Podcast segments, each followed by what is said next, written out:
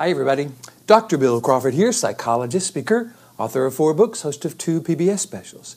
Here today to bring you another tip on how to help you bring more clarity, confidence, creativity to everything you do.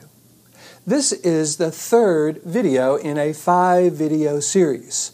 The first one was what's called the number one regret of the dying. It looked at how, when people are facing the end of their life, the number one thing they regret is, I wish I'd lived a life that was true to who I am versus the life that others expected of me. In that video, I talked about the power of purpose. I went into four questions we can ask ourselves to kind of bring that purpose to life. If you haven't seen that, feel free to watch that. The second video was on what I call the power of our past and what I call our piece of the pie. And of course, our past is anything that happened to us. Our piece of the pie is really our beliefs, our perceptions, our interpretations, our expectations that have really created our experience of life to date and will continue to. So we want to make sure we're influencing those in a way that's congruent with our highest purpose or the experience of life we want to create. If you haven't seen that, watch it. I think you'll find it very valuable. This third video is what I call the wisdom of serenity. This comes from an experience I had growing up. I was born into a very interesting home. My mom and dad had been married 25 years before I was born, and I was their only child. Surprise! Mom went to the doctor when she was 45 and said, Doc, I'm sick. He said, No, you're pregnant. And she went, Ah, stress. So I was not, I was not a planned child. But it was good that I came along that late in their life because my dad had been drinking 22 of those 25 years. He had stopped drinking three years before I was born. So instead of being born in the home of an active alcoholic, I was born in the home of a recovering alcoholic. Thank you, Lord, because there's a big difference in the way that my dad stayed sober through the program of AA great program. I learned a lot by just growing up and, and noticing how people change their lives and make amends and take responsibility and help others. Wonderful program. If you know anything about AA, you know that the serenity prayer is a big component of the experience. God grant me the serenity to accept the things I cannot change, the courage to change the things I can, and the wisdom to know the difference become a very popular prayer today. But I think people see that prayer as either a plea for serenity or if I do this and this and this, then I, serenity will be my reward. I'm going to suggest that that prayer is neither of those. I'm su- going to suggest the prayer is actually a formula for success. Grant me the serenity to accept the things I cannot change. I mean, how much of your stress and frustration, resentment, anxiety in your life would be gone if you could except the things you cannot change. Maybe not all, but a significant amount, don't you think? And what if the prayer says that serenity is the precursor to acceptance?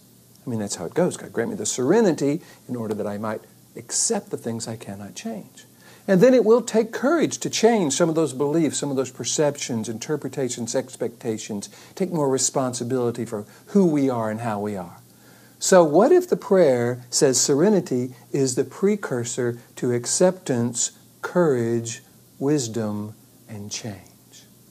What that means is we want to look at anything in our past, see what we want to accept, see what we want to have the courage to change, especially in terms of our beliefs, our perceptions, our interpretations, our expectations.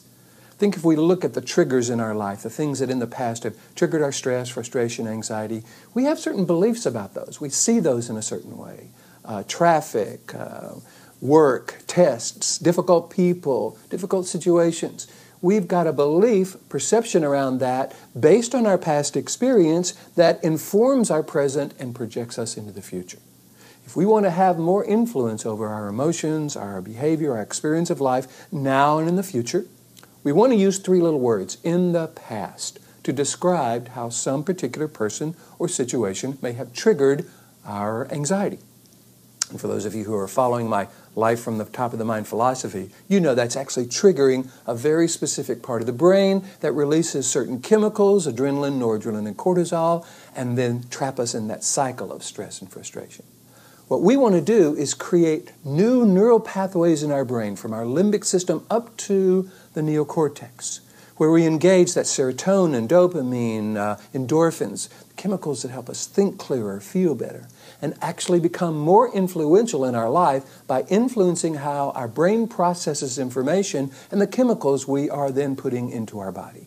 We do that by choosing those perceptions, interpretations, and expectations on purpose, deliberately, with a goal in mind, in a way that is congruent with our highest purpose, the qualities and characteristics we want to bring to life, and in a way that is congruent with what we would recommend to someone we love. It does start with serenity, it does start with acceptance, so we're not just beating our head against an old wall that we're trying to change that we can't. Once we're past that, however, we want to look at the courage to change the things we can, the wisdom to know the difference, which comes from this upper 80% of the brain. And I think what we're going to find is we're going to be able to focus our energy very purposefully on the aspects of life over which we can influence and over which have the most influence in our life. So, Pretty cool, huh? I love going around the world teaching this stuff. If you're liking these videos, please hit the like button. You know how Google and YouTube really pay a lot of attention to that, Facebook. So feel, do, feel free to do that. Recommend this to your friends. Please share it if you think it's valuable. If you want me to come to your organization, do a presentation on any of the material you see here or in my other YouTube videos or on my website, that's what I do. Feel free to go to the website, billcrawfordphd.com hit the contact button, let me know what you're interested in, and I would be happy to come and do something for you. In the meantime, here is, here is to you, bringing more clarity, confidence, creativity, more purposefulness, more awareness of who you want to be, how you want to be, what you would recommend to someone you love. More purposefulness and awareness about the, the perceptions, interpretations, and expectations that drive your experience of life and I'm looking forward to seeing you in the next video, which will be the fourth video in the series. See you then.